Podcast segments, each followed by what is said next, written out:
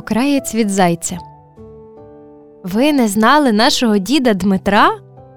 Звісно, бо то ж давно. Колективізація, заслання. Не пережив він того. А я так наче й пригадую в чумарці поверх свитки, в шапці в хаті, копкою закутаний, приїздив до нас із Бербениць, то саме після Різдва на водохреща. Коні в нього, гніди і чала, так і звались, а чала голову повернула, коснула оком, коли мене її на спину підсаджували. Отак, щоб хоч трішки посидіти, це вже наступного ранку, а гнідей міг би й скинути. Дід стука грюкав під дверима, обмітав чоботи від снігу та й зачинав таким голосом, наче то громи з гори котилися. Во Вифлеємі нині новина, пречиста діва зродила сина. Ми малі вскакуємо в чоботята, пальтечка на плечі, шапку чи хустку на голову. Вискакуємо до тих колядників, бо вже й баба горпина хрипло й верескливо підспівує. Тоді гостинці всім маковники, яблука, горішки, а коржики такі, що наче хрестиком чи наче ангелочками, бо з крилами на пташенят подібні. А мене дід Дмитро окремо підкликав. Мені розгортає з білої шмати окрайчик від зайця. Бо я один хлопець з усіх дітей, інші то дівчата. Оце, каже, не бігався за ним луками, бо не хотів віддавати, то я ледве впросив. Це ж для внука, прошу, для продовжувача роду, щоб заючого харчу попробував, щоб козаком виріс вечеря на столі і всього там.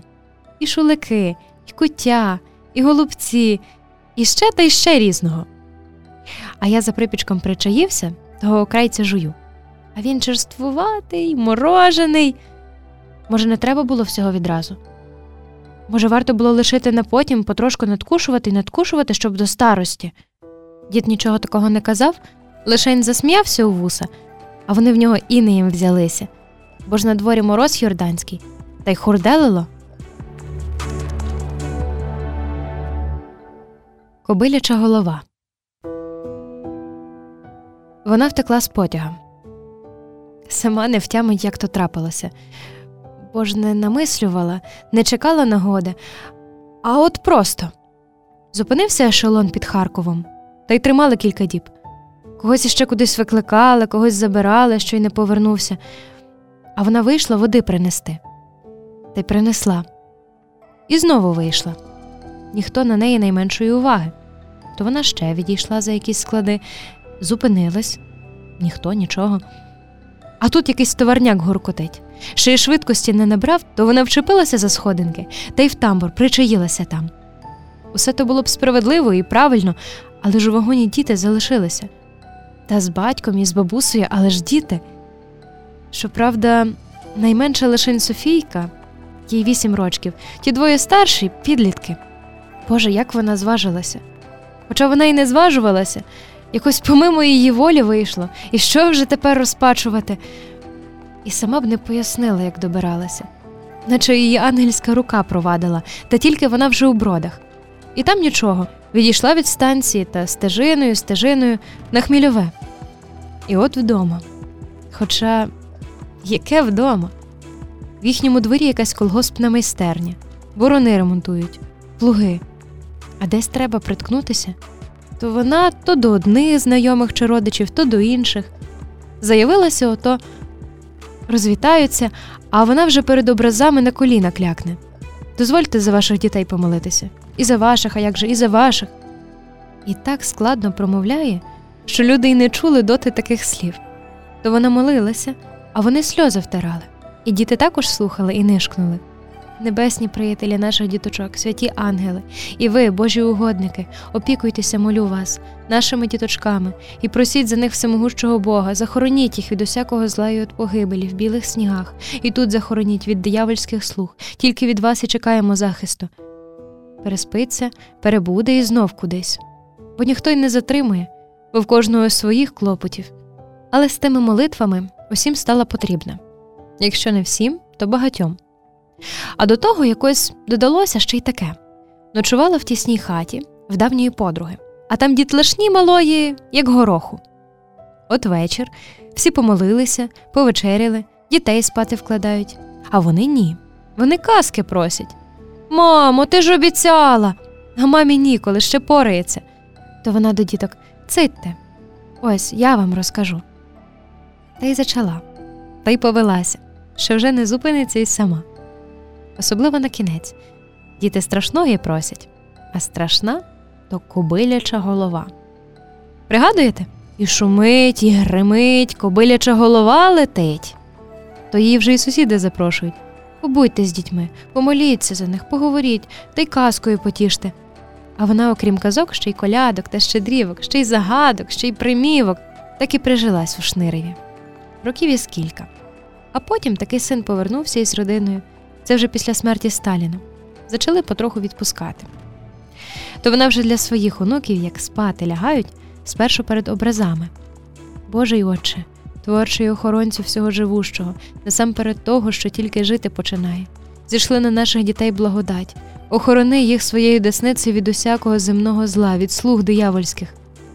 А вже пізніше й до казок доходить, до тієї, де і шумить, і гримить, кобиляча голова летить. Бо то таки літало, ой літало. Біди з недолею людською.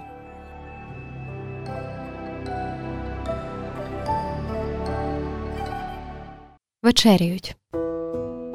Дощик невеличкий відкрапав, розпогодилося, і вони вибралися зі свого сховку. Краще б не вибиралися. Хоча й так знали хати немає, згоріла хата, спалили. Ті, що прийшли ловити батька, бо хтось їм нашептав, що оце завітав із лісу, вдома віддихується, відмивається та перевдягається, онучі сушить. Але батько встиг поза деревами, далі приярок, а там і до лісу. Помітили надто пізно, кинулися навздогін, не встигли. То від злості вогню під стріху, хай згорить бандерівське кубло. Згоріло. Дощик пройшов, але заслабий, щоб притушив, а щось іще диміло. Те, що лишилося від їхньої хати, рідної, найдорожчої. Мати вже знала підуть до сестри, до сусіднього села підуть. Але це вже завтра. Нині ж ще мають відбути тут, позбирають, що там в льоху було, що під повіткою лишилося, що встигли винести. Та ще ж і вечерю мають зготувати. Так, у тій самій печі. Зібрали недогорілого, приску підсипали, спалахнуло в печі. Самотньо посеред усього світу, але горить. А в казані що? Бараболя? Марійка ще по городу побігала, кілька морквинок принесла. Ось, мамо, покришимо. Прилаштувалися під старою грушкою. Тут і ночуватимуть. Вода ж іще, а поки вечеряють. З димаря ще дим, якось так, щоб просто вгору, до неба високого. І то добре, хоч щось та підтримує їх у білому світі. Вечеряють. Куля для Леніна. От спитайте будь-кого із старших, коли у Львові поставили пам'ятник Леніну. Так, той, що його вже давно немає. Стягли його з гранітного цоколя в перші дні нашого державного оновлення, але ж стояв кілька десятків років. То коли його поставлено? Добре, не знаєте.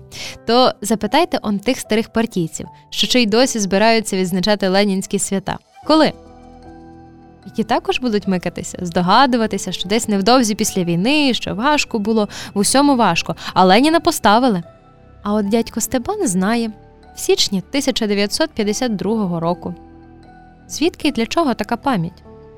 Бо він за той пам'ятник набрався страху, хоч мав лише 10 років, а набрався. Жили вони тоді у Шниреві, це під бродами. Батьки з родиною, то й малий Степанко, звісно, а старший брат Олесь кілька разів довірявся йому. Ось підросте, ось закінчить семирічку і в ліс піде. Він знає явку. Уже його запевнили, що візьмуть. Проте взяли не туди. Облава в селі і кількох Олесових ровесників хапають до ФЗО, аж на Донбас. І Олеся, звичайно. То Олесь в саму останню мить ще раз довірився Степанкові. У нього наган є схований ще з війни на їхньому цвинтарі, під хрестом на могилі панотця. Степанко перевірив дійсно, є наган. Та й собі чекає років, щоб підрости. А це взимку було, перед стрітненням. Мати посилає його до діброви, Там калина приморожена рясна, то хай ягід набере, вона пиріг спече. А тільки вийшов із хати, тільки рушив тією вулицею, де солдати квартирували, аж біля тину газета лежить, майже що ціла. Районна газета Червоний промінь.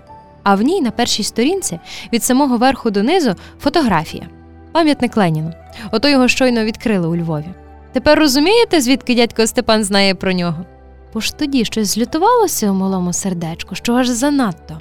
То Степанко і вирішив. Оце ж, наче нікого близько, то він відгребе з під снігу нагана та й спробує, чи він влучно стріляє, повісить Леніна на хресті та й бабахне. І от, наче ж нікого не було, а раптом крики від Діброва Хто стріляв? Та й за кілька хвилин біжать двоє. Виявляється, в засідці сиділи, та й просто до Степанка Хто стріляв? Добре, що хлопець уже встиг заховати нагана. Тільки що турбинка в руках на калину. Звісно, що не він. А хто? Дядько якийсь ішов, бреше Степанко. Он там ішов. Не знаю, чи то він, бо я так злякався, як стрельнуло. Солдати в той кут цвинтаря. Які сліди є, а чи того дядька? Знову за Степанка. Куди дядько йшов? У що зодягнений? Аже від Шнирова ще одна група солдатів нагодилася з офіцером. Так ті спершу газету з Леніним запримітили. Лоба пробито, і то видно, що кулею. То вже разом до Степанка. Що то за дядько? Як одягнений, куди пішов? Та й завезли аж у броди. Там допитували. А скінчилося те все зле, аж дуже. Виселили їх, в Сибір виселили. Ото так можна ще, будучи малим, за Леніна постраждати. Одна гордість, що таки не схибив. Якось недавно, в уже нові часи, то похвалявся, аби йому і живого поставили, то не схибив би.